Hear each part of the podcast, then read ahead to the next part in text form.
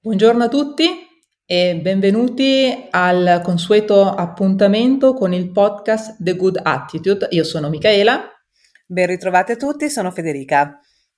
Oggi parleremo di un argomento estremamente attuale, parleremo di comunicazione empatica e come applicarla nella vita quotidiana.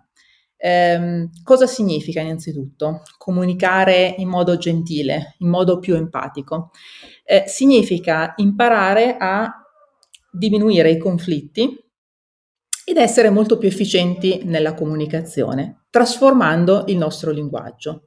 Eh, noi siamo eh, naturalmente degli esseri empatici e eh, l'attuare una comunicazione eh, gentile significa mettere in atto delle strategie per attivare questa condizione naturale, attivare l'empatia.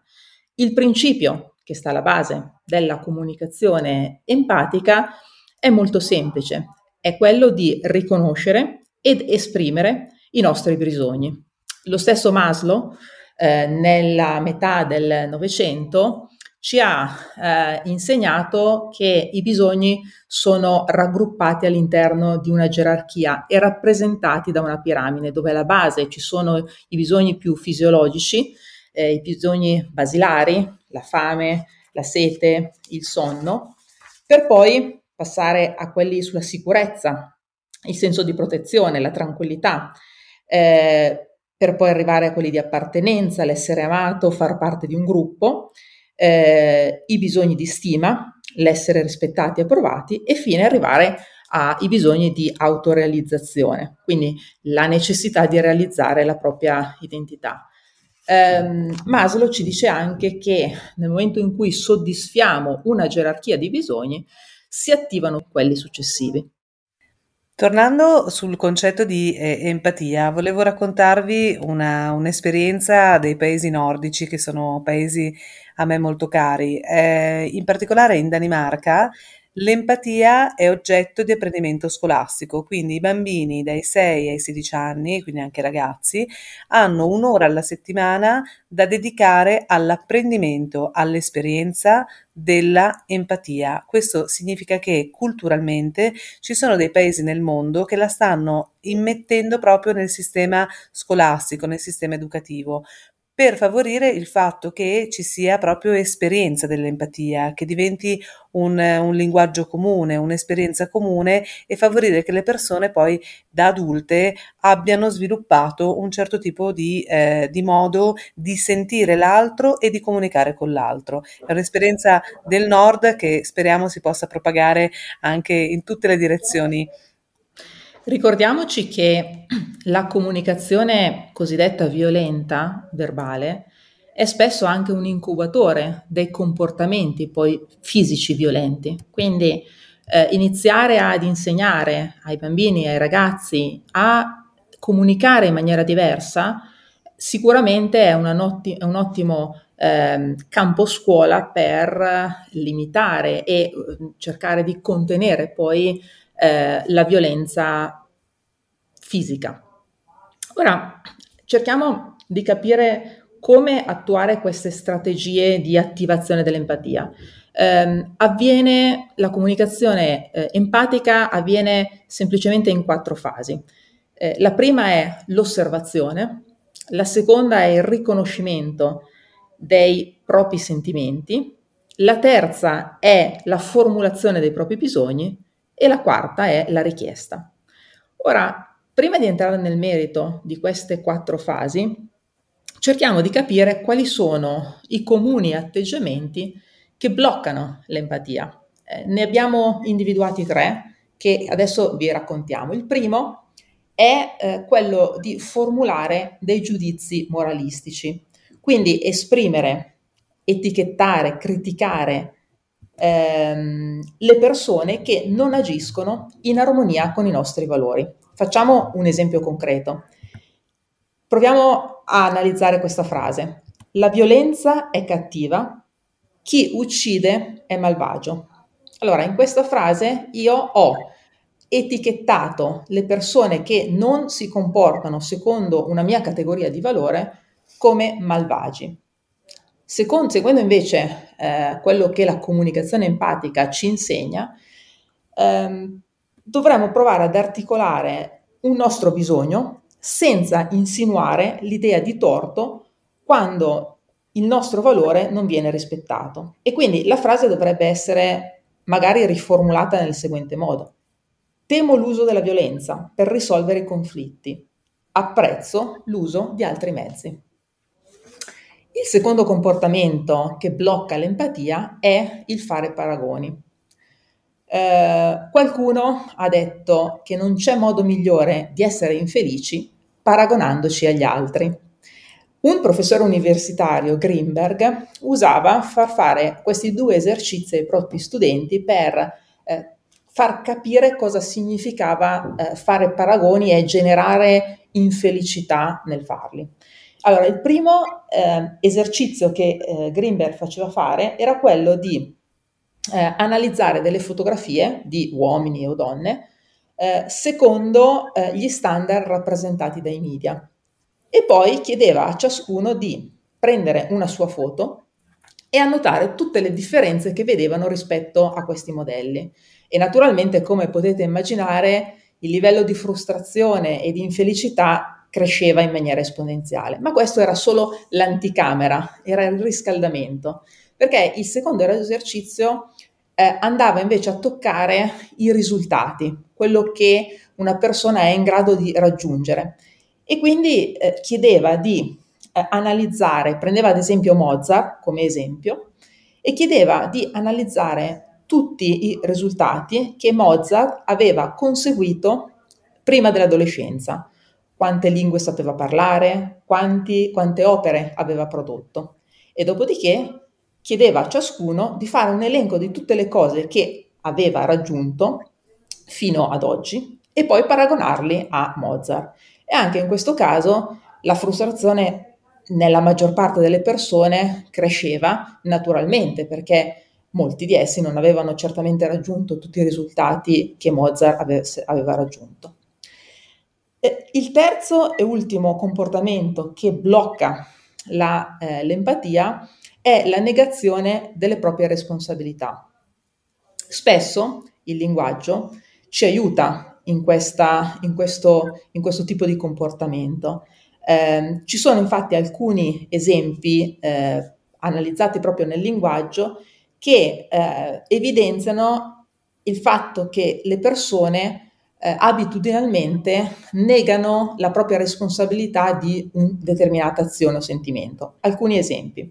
Il primo è quando attribuiamo la colpa a delle forze vaghe, impersonali. Ad esempio, ci è capitato di sentire questa frase, ci sono cose che si devono fare che ci piaccia o no. Oppure ho pulito la casa perché dovevo farlo, il senso del dovere, questo senso che c'è un po' eh, anche da, da, diciamo in Occidente c'è stato un po' inculcato fin da bambini. E questa è una negazione evidente di responsabilità.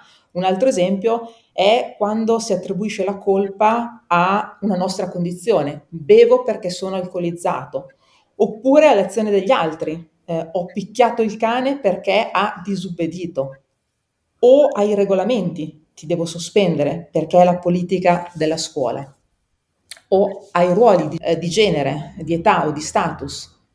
Ad esempio, spesso magari lo abbiamo sentito o l'abbiamo noi, detto noi stessi, detesto lavorare, ma lo faccio perché sono un padre di famiglia e quindi questo è il mio ruolo. Quindi ci rendiamo conto come è, è, diventa pericoloso non essere consapevoli della responsabilità che abbiamo nel nostro comportamento. Ora abbiamo visto quali sono gli elementi che bloccano l'empatia. Cerchiamo di capire invece quali sono invece i comportamenti o il processo che dovremmo seguire per attivarla, abbracciare uno stile di comunicazione che non aliena la nostra vita. Allora, il primo è l'osservazione. Eh, l'osservazione senza valutazione. Quindi il primo eh, step che dobbiamo seguire eh, quando ci troviamo in, una, in un qualsiasi contesto è quello di provare ad analizzarlo evitando completamente di, emet- di criticare la situazione o formulare una qualsiasi opinione.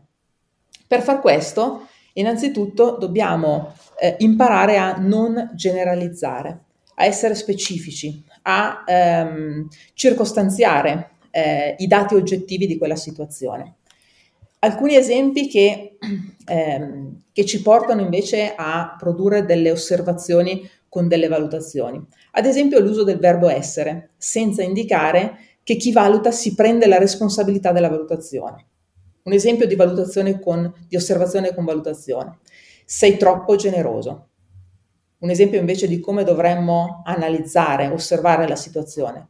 Quando ti vedo dare ad altri tutti i soldi del tuo pranzo, penso che tu sia troppo generoso. Vedete come cambia completamente già l'approccio con cui ci stiamo ponendo in questa conversazione. Oppure quando facciamo eh, confusione tra previsione e certezza. Se non fai pasti equilibrati, la tua salute ne risentirà. Osservazione con una valutazione. Se non fai pasti equilibrati, temo che la tua salute ne risentirà osservazione. Punto. Insomma, come vedete, questo è il primo step, provare a toglierci eh, qualsiasi giudizio nell'osservare un fatto e descriverlo nella sua oggettività. Il secondo step è quello di esprimere i propri sentimenti. Spesso l'incapacità di esprimere i nostri sentimenti deriva dalla mancanza di un vocabolario adeguato, per descrivere come ci sentiamo. L'errore più comune che facciamo è utilizzare la parola sentire per descrivere un, un sentimento e questo ci porta a, a eh, non, non esprimerlo realmente. Vi faccio alcuni esempi per capire. Esprimere una sensazione generica. Sento che il mio capo è un manipolatore. Non sto dicendo come io mi sento, ma sto semplicemente raccontando una, una mia sensazione. Oppure utilizzare il sentire per esprimere ciò che pensiamo di essere. Sento di essere un fallimento come chitarrista. Oppure ciò che pensiamo che gli altri pensano. Mi sento frainteso.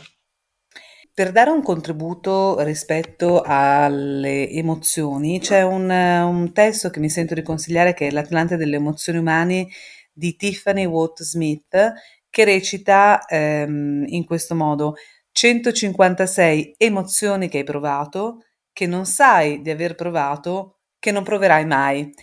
Questo libro è, è, un bellissimo excursus eh, attraverso la storia, l'antropologia, la scienza, l'arte, la letteratura e la musica alla ricerca di espressioni che possano appunto ampliare la nostra gamma di emozioni e soprattutto il lessico delle emozioni. Spesso le parole che definiscono delle emozioni o dei sentimenti sono parole estremamente contestualizzate nelle, nelle culture all'interno delle quali vengono ehm, appunto enucleate e vengono poi espresse. Quindi questo è un bellissimo percorso per innanzitutto comprendere l'ampiezza e, ehm, della gamma di parole con le quali noi possiamo esprimere i nostri, i nostri sentimenti e soprattutto imparare a eh, conoscerle, riconoscerle e esprimerle.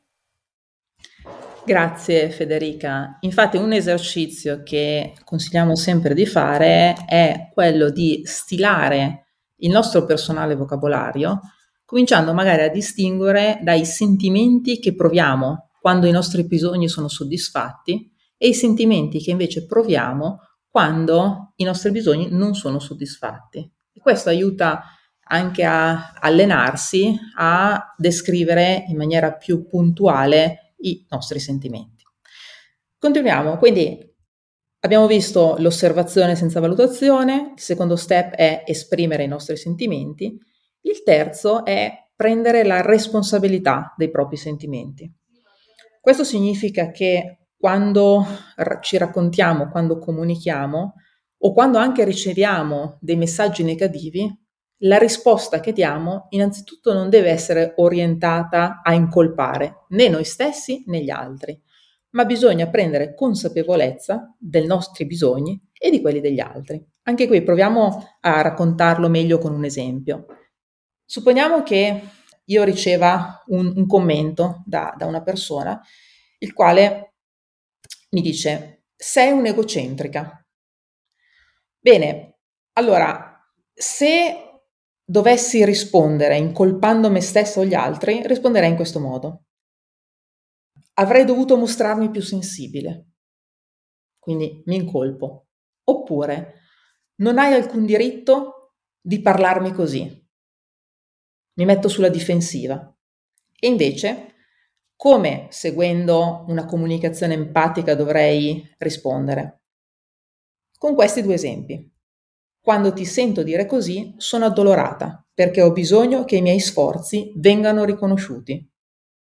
Quindi guardo al mio, alla mia necessità, al mio sentimento. Oppure ti senti amareggiata perché hai bisogno che le tue preferenze vengano prese in considerazione? Quindi empaticamente cerco di capire, non identificarmi con le necessità e i bisogni degli altri, ma capirle ed esprimerle. Arriviamo all'ultimo passo della comunicazione empatica, che è quello più importante e si ricollega come un cerchio virtuoso all'inizio della nostra storia. Una volta che abbiamo rappresentato i nostri sentimenti, espresso i nostri sentimenti e ci siamo responsabilizzati, L'ultima fase è quella di esprimere chiaramente i nostri bisogni ed è importante che questi bisogni siano espressi chiaramente e direttamente. Non bisogna nascondersi attraverso l'uso di valutazioni, interpretazioni o di come gli altri potranno interpretare i nostri bisogni. Quindi bisogna cercare a, di formulare la richiesta in maniera diretta, esprimendo esattamente il nostro bisogno. E qui si conclude un po' il processo della comunicazione empatica. Però, come abbiamo detto all'inizio, la comunicazione empatica non è altro che una modalità di trasformare il nostro linguaggio. E siccome tutti nella nostra vita prima o poi ci siamo trovati ad imparare ad una nuova lingua, sappiamo benissimo che la pratica è migliore, eh, il migliore strumento. Cosa ne dici Federica? Possiamo provare a fare degli esercizi? Eh, di comunicazione empatica e come potrebbero essere trasformate delle eh, forme di interazioni con cui sicuramente eh, nel quotidiano ci siamo già trovati e, e riconosciamo? Assolutamente sì, vai. Perfetto, parto io allora. Primo esempio di comunicazione, chiamiamola non empatica. Non posso aiutarti con questa attività, non è nelle mie priorità e ora sono troppo impegnata. Allora, l'esercizio prevede che io adesso la trasformi invece in una comunicazione nella quale prendo responsabilità, esprimo il mio, il mio sentimento e cambio approccio alla comunicazione. La tua frase mm, potrebbe diventare in questo momento mi sento affannata nel portare avanti tutte le attività, se mi dai una visione di quello che potrebbe servirti, eh, posso provare a vedere come integrarlo nei miei to-do. Esattamente così. Avete visto che eh, si può trasformare una risposta che potenzialmente potrebbe semplicemente creare un conflitto in una relazione lavorativa in un qualcosa di propositivo, esprimendo qual è nostra, il nostro sentimento, qual è il nostro bisogno e provare a comprendere anche il bisogno dell'altra persona. Proviamo con un'altra, un'altra frase. Il progetto è andato male per colpa tua. Hai sottovalutato i tempi e non hai chiesto aiuto quando ti serviva. Eh, era un progetto in cui io credevo molto, quindi sono affranta che non sia andata proprio come avevamo pianificato. E, e, ho un pensiero che bisogna imparare a riconoscere quando si è in difficoltà per chiedere aiuto al team e usare anche degli strumenti di monitoraggio per tenere sotto controllo i tempi. Comunque, eh, insomma, ci, ci, tenevo davvero molto, quindi mm. in questo momento mi trovo, mi trovo un po' in difficoltà e provo un grande dispiacere. Vedete, la comunicazione empatica non significa sottomissione, eh, anzi cerca di promuovere l'assertività, proprio perché si riesce a essere molto chiari con quello che si prova e il bisogno che dobbiamo, eh, dobbiamo soddisfare, ma nel contempo ci permette anche di avvicinarci molto di più nelle necessità degli altri. Proviamo a fare l'ultimo esempio. Non è piacevole lavorare con te. Hai sempre qualcosa da ridire e metti sempre in discussione le mie richieste. Mi sento frustrata e a disagio. Mi sembra che abbiamo obiettivi diversi e che le mie esigenze non sempre vengono accolte. E se c'è qualcosa che posso fare per migliorare la nostra comunicazione e il nostro modo di lavorare insieme, sono qui, parliamone. Perfetto. Eh, io spero di eh, che vi abbiamo dato un po' di suggestioni per eh, proseguire eh, la riflessione su questo nuovo linguaggio. Eh, The Good Attitude, eh, come vi abbiamo raccontato all'inizio, è un progetto che mira a cambiare l'attitudine e anche il linguaggio è una componente veramente importante di questo cambiamento. Noi ci crediamo tantissimo e ehm, se questo podcast vi ha suscitato qualche sentimento e anche qualche bisogno. E volete approfondire questo tema, cercando di capire come applicarlo nel vostro contesto aziendale o nella vostra vita quotidiana, eh, vi invitiamo a inviarci una mail a info at thegoodattitude.eu oppure visitare il nostro sito che è thegoodattitude.eu e eh, provare a contattarci. Saremo ben felici di eh, provare ad analizzare con voi come applicare la comunicazione empatica e migliorare il vostro benessere. Io vi ringrazio e vi do appuntamento al prossimo podcast e buona giornata. Grazie a tutti e buona giornata.